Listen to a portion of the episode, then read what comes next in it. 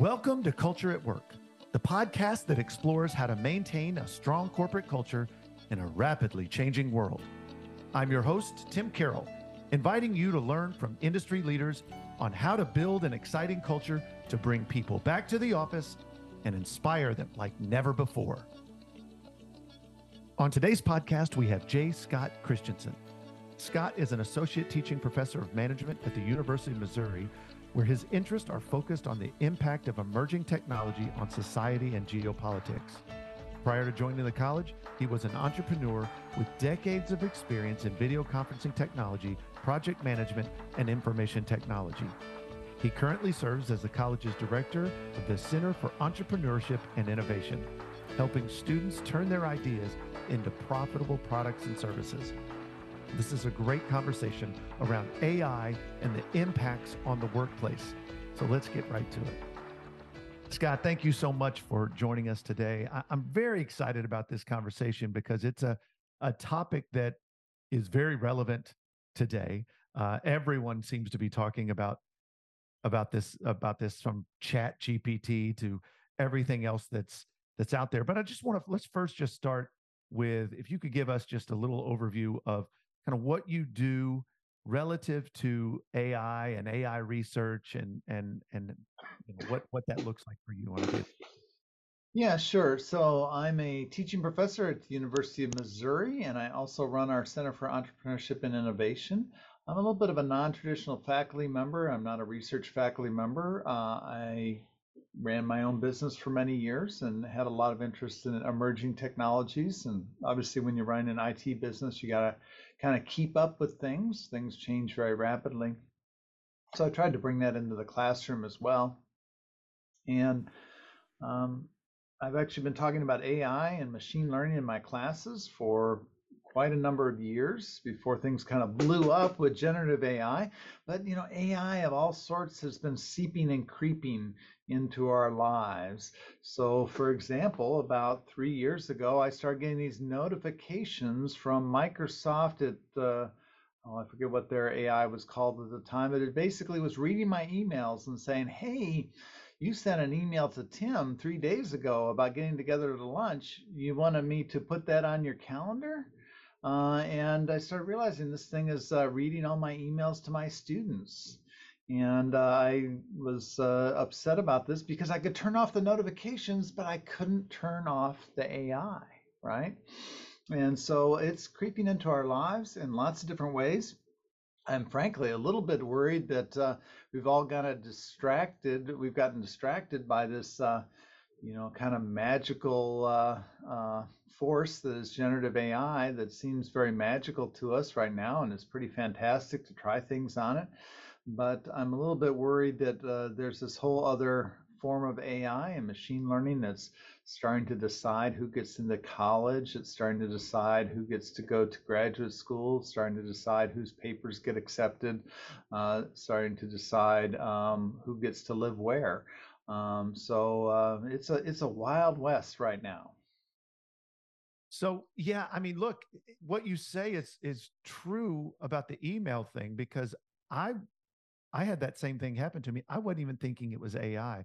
So you said you've been dealing with this or teaching about this for years.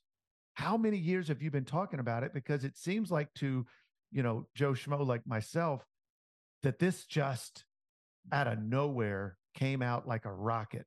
But it sounds like this has been a slow burn that we just didn't even notice. It's been a slow burn for quite a while, but large language models have definitely made a breakthrough in the past couple of years. Um, my uh, students have one student that was in actually Romance languages, and he's been using OpenAI's GPT model since it was version two. And uh, we were able to get a research access to that. And it was pretty interesting then. He would feed in, um, he was studying a type of uh, Latin American uh, literature so, uh, uh, fantastic. I think it's called fantastical fiction, but it basically is a magical fiction. Sorry. Uh, so uh, magical fiction. So imagine Harry Potter, but with a little bit less of a wizarding world, but uh, those uh, things happening in our own world. And uh, this is a, a, genre that's especially prominent in, in certain uh, areas of Latin American literature. And uh, he would feed it in to this uh, model and actually get text out that would like write another short uh, story as if it was from this long dead author. And so uh, it's been around for a while, but um, I think even OpenAI was not prepared for the response that uh, GPT-3 got when it was released. I mean, I, I read something about it for the first time maybe a year ago. Yeah. And I felt like in in my circle, I was one of the first to even know what this chat GPT thing was. And a week later, it felt like everybody in the country knew what it was. It was uh it was it was pretty crazy. So you deal with so you teach uh in innovation at the innovation center i'm assuming entrepreneurs and and um, people like that that want to go and build businesses. So let's go into the workplace a little bit with this conversation and start with the question i ask everybody to start with which is how do you and i'm taking this somewhere promise but how do you define culture? Uh, well i think culture is a set of norms of behavior, and they're also usually articulated or in different cultural artifacts, we might say, that we have around the workplace. Um, it's very interesting to me at the university, and I don't want to diss on my university too much here, but uh, let's just say that this is a common thing in higher education, that you sometimes see a uh, espousal of a certain culture that we want to have. We want we're about student engagement and things such as that.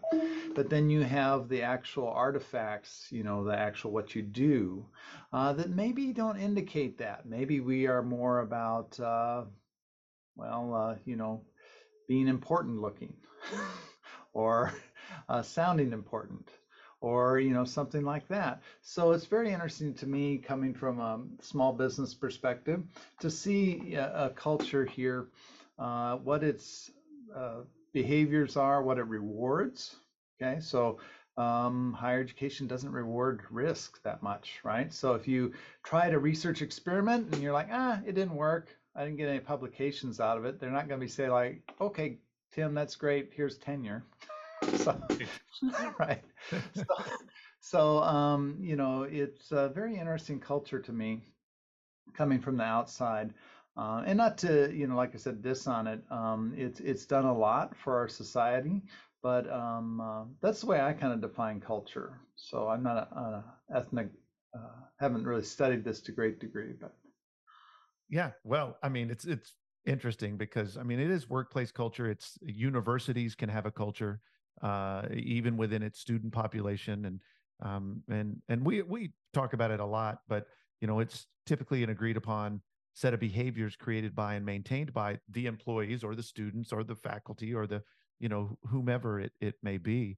Um, and the espousal from the higher power doesn't necessarily reflect what it truly is because they're not the ones dictating it. They're they may try to define it, they may try to help it, but it's not them that's that's doing it. It's the the employees or the students or the or the faculty, right? Yeah, and uh, you know, faculty are very odd because this comes out of the medieval guild system. So they supposedly have self-governance of the faculty system. So um, they don't tend to like it when you tell them what to do. Uh, and coming from a business standpoint, um, uh, the ability to just fire somebody for bad behavior um, you know, is not there. So you can't just go to somebody and say, hey, this is not a good culture fit. You know, uh, let's work to get you a job someplace else where you can find happiness and reward. That's not going to work out here the way I would when I was running my business. Yeah. So it's very interesting to see how this self-governing um, organization tries to uh, get along and manage culture. So. Well, that that alone seems like we could unpack that for an hour, and uh, I think that's a pretty interesting conversation. Maybe you can have you and I can have that offline. But I, uh, so the the idea of culture and AI, those two things coming together, how do you feel AI is changing the way we work, thus changing maybe the culture within the, the workplace?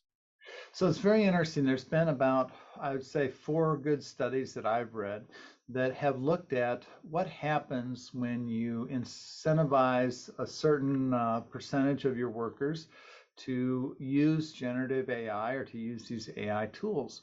And what we're generally finding is if you think of a bell curve of productivity for your workers, and you have poor workers at one end, at the low end. You have, uh, um, I mean, let's say writers, okay? Poor writers at one end. You have good writers at the other end, and the average writers in between, and that's the majority of folks. What you're finding is generative AI will move that bell curve up and it will significantly narrow by moving the poor writers up significantly. And so the good writers get a little bit of a boost. The average writers get a significant boost, but the poor writers get a lot of boosts. Okay. And so that's kind of what we're seeing as far as productivity output. And I think when people are looking at this, they think, well, this is going to be a great tool that I can help level up the skills within my workforce. So I think that's what we're seeing. However, these studies were under somewhat controlled environment, which is what you want, right? So I'm going to take 500 people that are working at a large management firm. I'm going to incent them, incentivize all of them to do a certain amount of work. Half of them get to use an AI and half of them don't. Okay, and then I see these results. That's a little bit different than, oh, I'm now going to turn on some AI tool for everybody in my organization because you do have to match in with that culture, right? So there's all sorts of things about how we adopt technology. And technology, at least like AI, is not a technology like fire. Fire is a wonderful technology. Think about it, Tim. You are just near a fire, you get light, you get heat, you know, it's all nice and cozy. You didn't have to do much, you just got near it. Okay. That's not the case with these tools. Okay. Um, and I think that a lot there's going to be a lot of hesitancy to use some of these tools. There was another case uh, that looked at some radiologists, and uh, I'll provide you with these links so you can put them in your show notes as well to these sure. studies. Thank you. And uh, they took an AI that was better than two thirds of radiologists. So it was a well trained, not generative AI, but a machine learning algorithm that would identify from x rays um, a certain disease. Very good, better than, you know, 70 some percent of radiologists at doing this. They then gave this tool to 200 radiologists. They found that the radiologists actually had poorer results when they used the tool. Why? Because they didn't believe it. They didn't know how this worked. The authors call it algorithmic neglect, where they discount the opinions of the algorithm that's essentially like a black box. So I'm like, I don't know how this thing got this idea.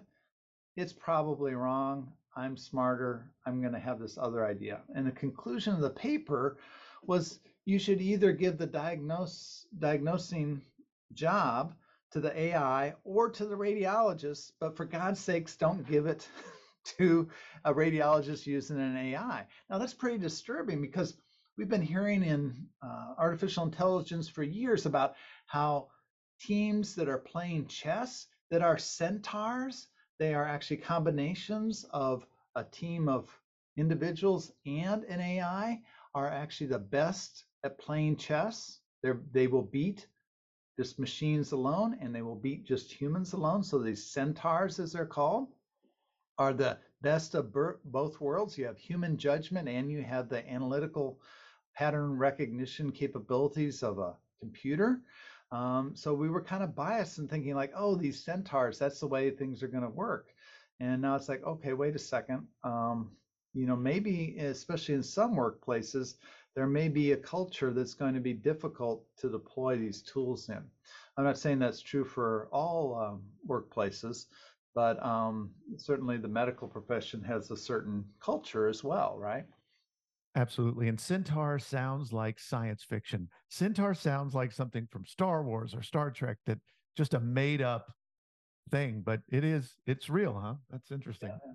So would that be, forgive my ignorance here, but um, would that be confirmation bias that the that the radiologists have? They think they're right, and if this machine is doing something uh, counter to that, they're not going to listen to it because they believe they they believe they're what they believe.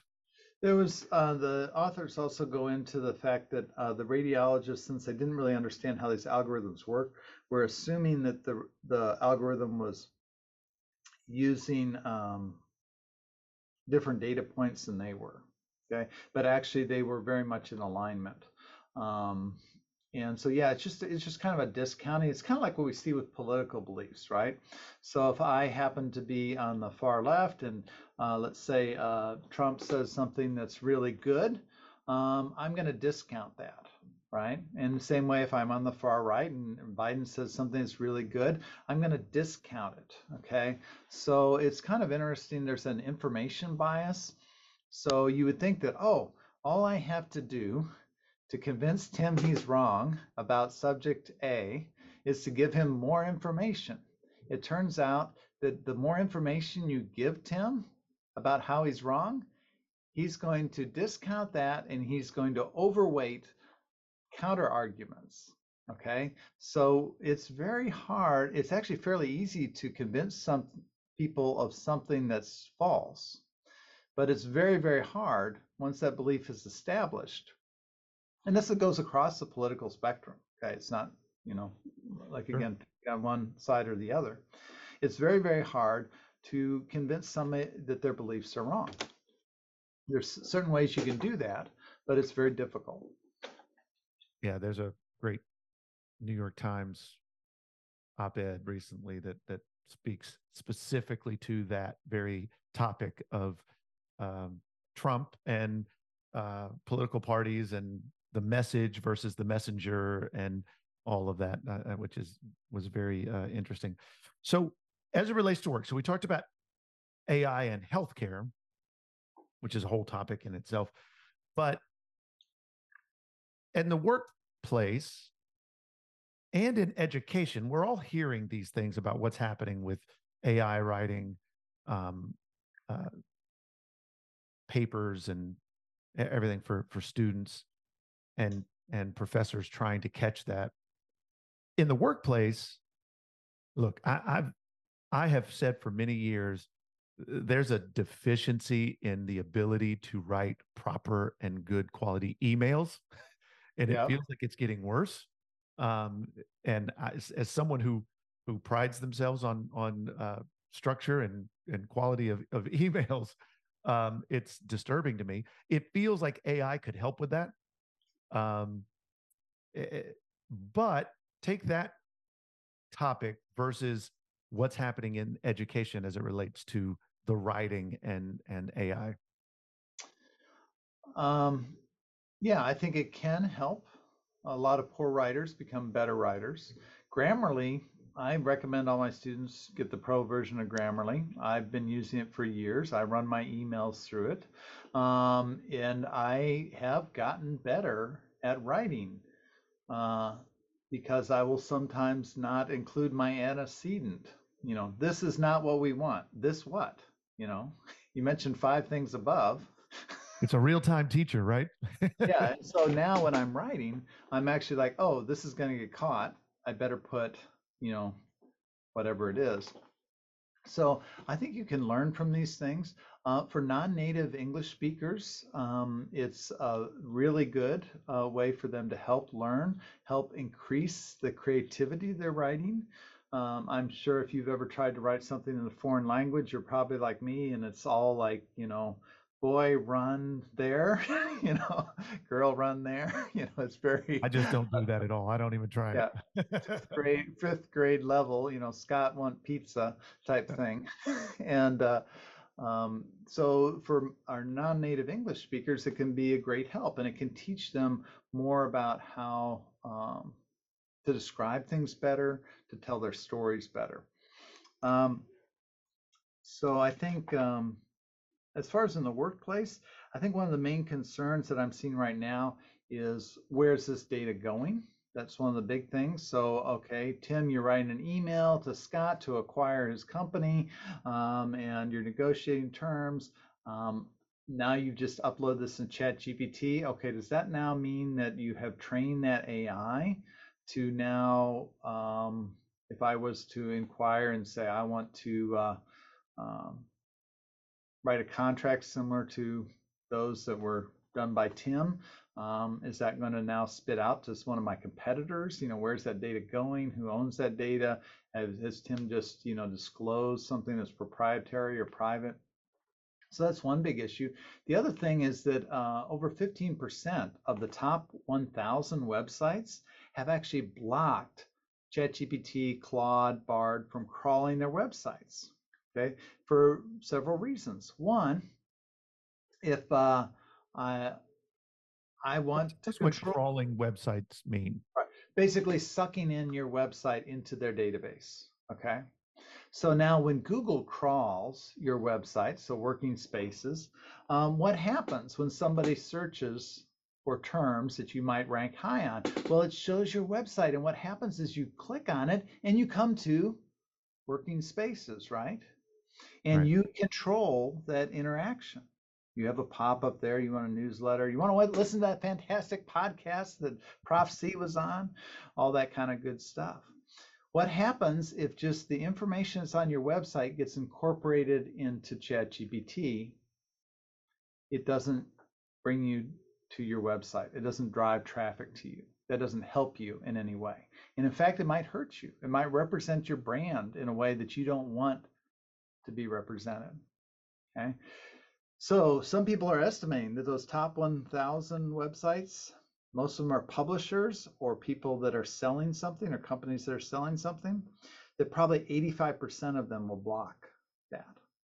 Okay, so we're going to start to see um, a limited, more limited data set coming into these systems.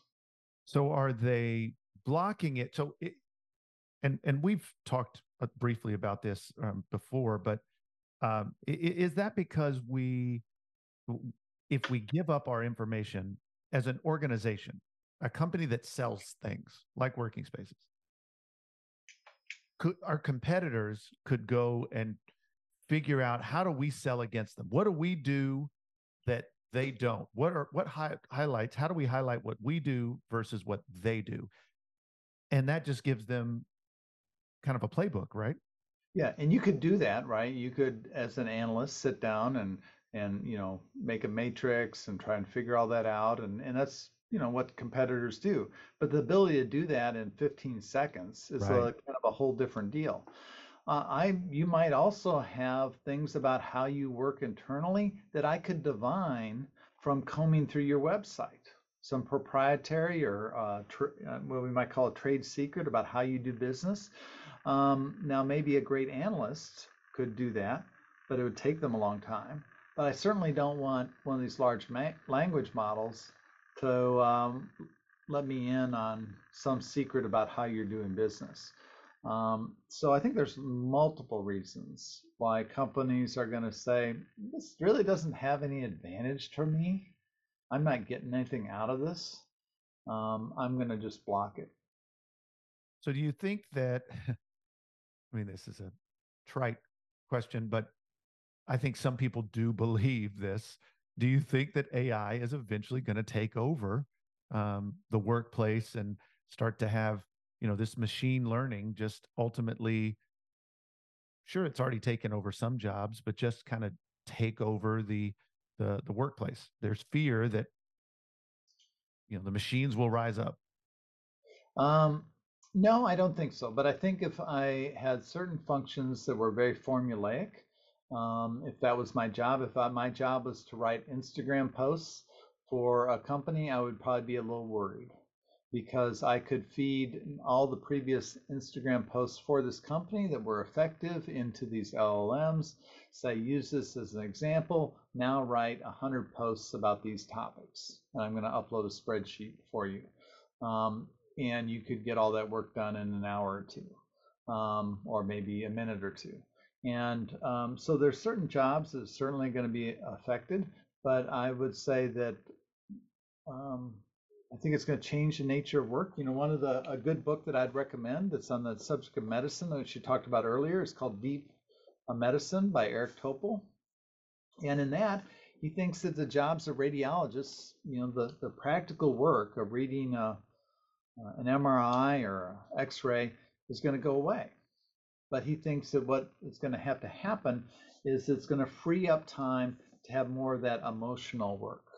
And so that might be some ways that we might view both the workplace and education. I mean, I'm, I'm frankly hopeful that this will be a huge disruption to education and the kind of factory way that we do education, at least at the higher education level. And I would like it to uh, be a useful tool, a useful just in time tutor for when students need it. I think the ability to allow students to engage at their level that they're at will be tremendous.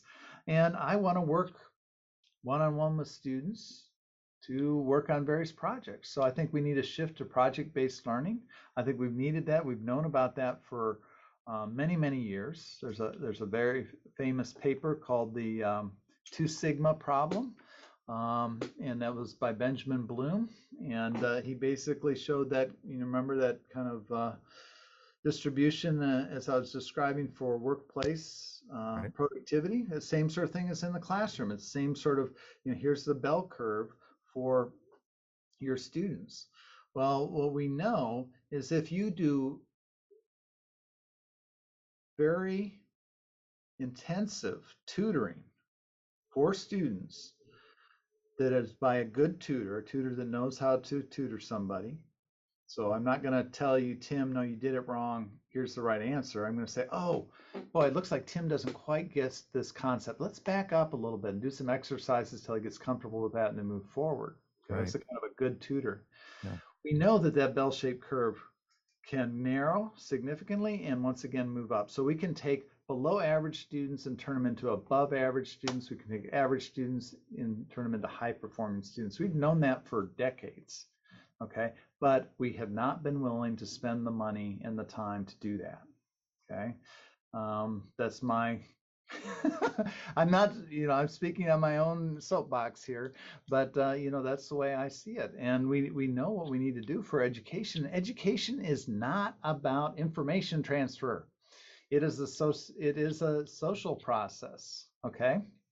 If it was just about information transfer, Tim, we would both be billionaires and have six pack abs because the information's out there. Very true. We're going to break away for just a quick message, and we'll be right back after this. At Working Spaces, we do much more than just sell furniture. We immerse ourselves in the culture of each and every client and then create spaces that inspire, inspire creativity, inspire productivity, and inspire connectivity. So if you're looking to create an office space that inspires your employees to want to come back to the office, collaborate face to face, and do their best work every day, contact Working Spaces. Working Spaces, the innovative leader in office furniture and design since 1999. Now in six markets nationwide. Welcome back to Culture at Work. So, this is not new. This concept of technology replacing workers, it's not a new thing. People sometimes get seduced into thinking that, you know, this is a different time than it's ever been. Sure, the technology is more advanced, but the idea of replacing workers with some form of technology is is not new, right? Oh yeah, this goes back, um, you know, centuries, if not millennia, right? Uh, I think that you look back to the Industrial Revolution and the steam engine. Um, there were many places in Europe that did not want to industrialize because the kings and ruling class did not want to see workers displaced. Uh, the only place it really worked well was in Great Britain, where the um, elite had kind of captured the um, political power in the country and were able to put down the workers in a lot of ways. So troops were called out to put down workers that were protesting or smashing looms or doing things like that. But if you actually look at the the distrib you know, how that technology was distributed, um, it was not equal across Europe. They did not just industrialize uh, or adopt the loom or steam power all at the same time. And I think we're going to see something similar. I think in the US, there are some wage pressures in certain areas. So I think you will see uh, adoption of AI. I think um, if you were to take automation technology into some uh, countries where they're experiencing a 50% uh, unemployment rate, um, you would probably have uh, your little robot destroyed in a few seconds. so, just like the weaving looms, right? Yeah, and and again, heard you say before, you know, would have hated to be the guy, you know, who used to uh, light the the lamps uh, around town before the light bulb. Light bulb, yeah.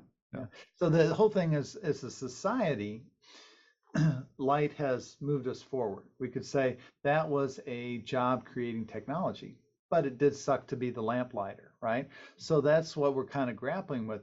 Yeah, the AI may, you know, move humanity forward, disease, you know, prevention and cures may be an amazing technology and humans may be so much better off 60 years from now. but what's it going to be like in the next five years, right? And so um, that's what we're kind of struggling with is how can we kind of do this a little bit better than we've seen in times in the past? How do you feel AI can help or hurt culture, employee engagement, things of, of, of that nature? How do you feel this can this technology can help or hinder that that process? Because everybody's looking for culture these days.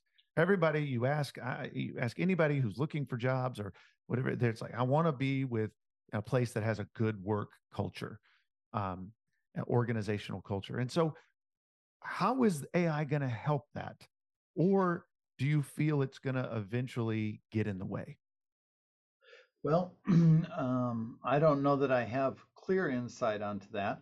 I think what a lot of people have thought and proposed that this may lead to us working less or having to work less. There's actually um, one of the big companies that was started here in my town called Carfax, which probably most people have heard of. Um, employs, I think, about 250, 300 folks here in Columbia, Missouri. And uh, they're going to a four day work week. Now, that's not because of AI. They just ran an experiment this summer and they told everybody, hey, you know, if we can try and get our work done, cut out any unnecessary meetings and let's see if we can do it in four days and then you can just have Fridays off this summer. They found no decrease in productivity. And so um, they've decided that they're just going to do that. And that's without, uh, now they use machine learning in many different ways internally, but not ChatGPT and all these other things. So. They did the same thing in in uh, England. There was, I think, seventy companies as a as a country. They ran a test uh, to see, and and I, I believe that ultimately it came back with similar uh, findings. That uh, that do you this just a side note has nothing to do with AI, but do you feel like that is it again a, an opportunity where hey those employees knew that this was a trial and by gosh, they're going to get after it for four days because they would love to have a four day work week. And once they get it, they may kind of ease up a little bit and then I don't know. I don't think they I think that you probably I worked once where I worked um Monday, Tuesday. I worked 10 hours a day, Monday, Tuesday, Thursday, Friday. It was great. I was I could I could engage for 20 hours, you know, on those two days back to back, no problem. But then I had a nice break right? I had a mental break from that. And so I think I was more productive actually. And so I think um, I, I, think it has enormous potential. You know, along those same lines, uh, Japan has been struggling with a population decline. Uh, one city I, I read about recently, they actually said, okay, we're not we're going to enforce it that you can't work more than 40 hours a week. okay Because Japanese culture, we're a big work culture. They're a huge work right. culture, right? right? Well, it turns out that the birth weight rate went up when people were not working 80 hours a week. It's a miracle. Had some free time on their hands. and some free time. They felt relaxed. They weren't stressed yeah. out, you know. So um, there may be all sorts of good benefits for society um, if we uh, work a little bit less or maybe a little bit smarter. It's interesting, and and you know, I think some of this um, hybrid workplace is doing the same thing, don't you think? Yeah, I think so. I think it's uh, lending more flexibility. You know, that is a big thing with uh, hybrid workplace is how you maintain or build culture, especially with uh, new employees that you're onboarding. Um, I think that's um, you know where a lot of people have some uh, concerns. I know that several of my students have gone to work for uh, places that will require them to be in the office for two years, but then they say you can go hybrid. So they basically have decided that um, very uh, interesting. they're going to uh, assimilate them into their culture, or, or uh, you know, at least uh, make sure that they are a good uh, fit and understand what the culture is. Uh, and as you know, it sounds like you talk about it a lot that um, you know maintaining culture in a company is very very difficult, um, and uh, I think uh, that's probably the biggest issue with remote work. Yeah, I many many years ago did my master's thesis on building and maintaining culture in a virtual world, and uh, it is very difficult for many reasons that you've just mentioned. I mean, how do you onboard people? How do you mentor people? How do you um, really maintain and there's ways you can and there's places where it does work but but it's very very difficult if not impossible um, to to do it. But i think this hybrid um, idea and model if done in the right way is very interesting right? The office matters. The building culture is going to happen face to face. I truly do believe that. But getting some work done uh, and and giving a break, we do uh, at Working Spaces. We do um, work from home Wednesdays, and it's in the middle of the week for the same reason you were talking about Monday, Tuesday off, Wednesday, Thursday, Friday. It's a break in the middle of the day, right? You don't have to commute. You get to to uh, put get some heads down work and not get the interruptions. Uh, it, it it works for us. But I, you know, in the same way that I think maybe this four day work week is working for uh, some people, it it mentally gives you a break from the office. Mm-hmm. Yeah, I think um, you know it is interesting about remote work. I'm thinking when you mentioned that, I was thinking about when we went to uh, online teaching for COVID, and that was not really online teaching. It was just a hail mary to complete, you know, our courses in a right. lot of ways. It wasn't like we designed these courses to be on Zoom. Um, but one of the things, uh, as we did start to uh, get into subsequent semesters, it caused a lot of us to talk about, well, what do we really need to teach? Have we just filled up, you know, too much of our classes with busy work? And I think that's um, something we never kind of groom, right? So that was a good reason for us to groom things. Okay, here's the eight things I need these students to know when they leave my project management class. Okay, rather than I'm going to teach them 48 different processes and all this other stuff, because uh, that was in the textbook. So really starting to prune, and I think that's one of the problems that I see with culture, and I see with um, things here at the universities from time to time is that there's no pruning, right? So um, you need to be uh, able to say, you know, this is not working.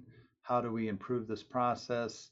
Um, why, you know, we're stuck doing it a certain way. So you need to have those trigger points to actually do those types of evaluations because in general, they will not happen on their own. Um, and I think business does do that a little bit better because it affects their bottom line. But um, you know, once you get beyond a certain uh, certain size, I think we all be, get bureaucratic. Uh, there's another very good book that I would recommend. The the gentleman has passed away now, but it's called Bullshit Jobs. Sorry, hopefully that's okay to say oh, here. Absolutely okay. uh, um, and it's very sounds like an interesting book it's a very interesting book, and he talks. Uh, um, uh, he's a sociologist, Um, and I think, uh, uh, or maybe an anthropologist, but um, I think you would find it very interesting. Um, I think your listeners would find it interesting. But one of the things he talks about is um, what are the things that are bullshit jobs? And one of them is duct taping. So uh, you basically, and this is, I do a lot of this because I am duct taping different information systems on the university campus that do not talk to each other. And there's no incentivization, there's no incentivization structure to make them talk to each other because we'll just have faculty do it. So for example, when I'm teaching a large lecture class, I have a website I log into and I get all the people that have disability accommodations. They get a little extra time on their quizzes, stuff like that. Great, fantastic. I can't export that because they want they want to cover that up for FERPA reasons. Okay, I would like to then somehow get that into my learning management system. Well, learning management system won't let you paste in a name. okay, you see where I'm going here? Sure. So every time I do a quiz, this is basically an extra 20 minutes of duct taping these two information systems together. Um, for other reasons, I can't do a Python script because there's no API in one of the information systems. It's a home rolled system. So, um, you know, I'm sitting there going, uh, why? and why am I doing this? Well, it's because um, nobody else that's in charge of these information systems gets a benefit from making my life easier in this bureaucracy. So um, I, um, unfortunately, that book has made me recognize the bullshit aspects of this job sometimes a little bit more, and probably I feel a little more resentful now. so.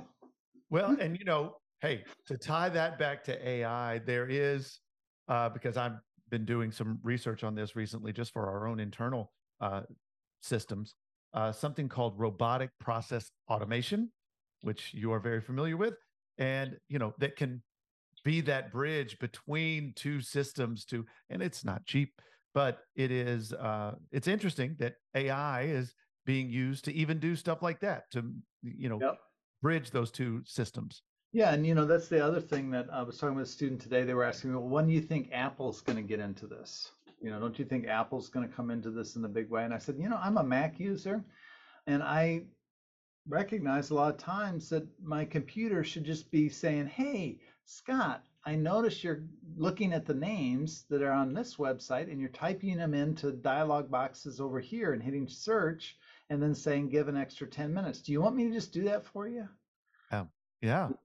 And so I'm kind of amazed that, you know, I was thinking the day I had my first Apple IIe and probably 1983 or something. And I'm like, all these years later, why is my computer so stupid? I mean, why can't it recognize that I'm doing this and just take over? I, feel as if it will come. I think they're slowly integrating this so we can they're they're boiling the frog just a little bit at a time, right? I think that's what they're doing to us. Well, hey, last question for you. Um, kind of what does your crystal ball look like for the future, um, short term and long term uh, of AI uh, in the workplace?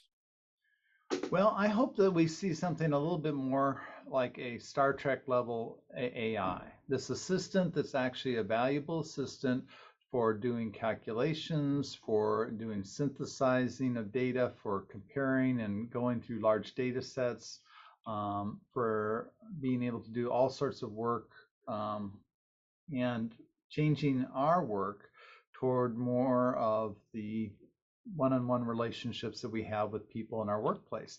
Because one of the things about those studies I mentioned at the very beginning of our conversation here is that when they looked at writing, they found that the creativity of how things were described did increase, but there was no increase in no new ideas. So the novelty, which is different than creativity, but the novelty, something new, that is not enhanced yet by AI without at least there being some human in the middle of that. Okay, maybe a human can say, hey, um, I want to know how polka dancing relates to KPMG's latest uh, audit report of um, you know, shell oil. Okay, so maybe some human could come up with a new way to predict, uh, you know, shell oil's earnings based on the current polka trends or something. But uh, you know, so it would take a human to think about those new and weird ideas. And so um, I think that's one of the things that's interesting is that a lot of these studies are showing that um, it's uh, it needs to be a human involved if you're going to get something novel out of an AI. They can't produce a lot of novel things on their own. Well, Scott, thank you so much. This is just such a fascinating topic. It's something that's affecting us a great deal now, whether we're willing to admit it or not. It's going to affect us even more in the future. And the workplace, I think, is already forever changed, will continue to be forever changed, all because of this topic. So thank you so much. We really, really appreciate you joining us today. Thanks for having me.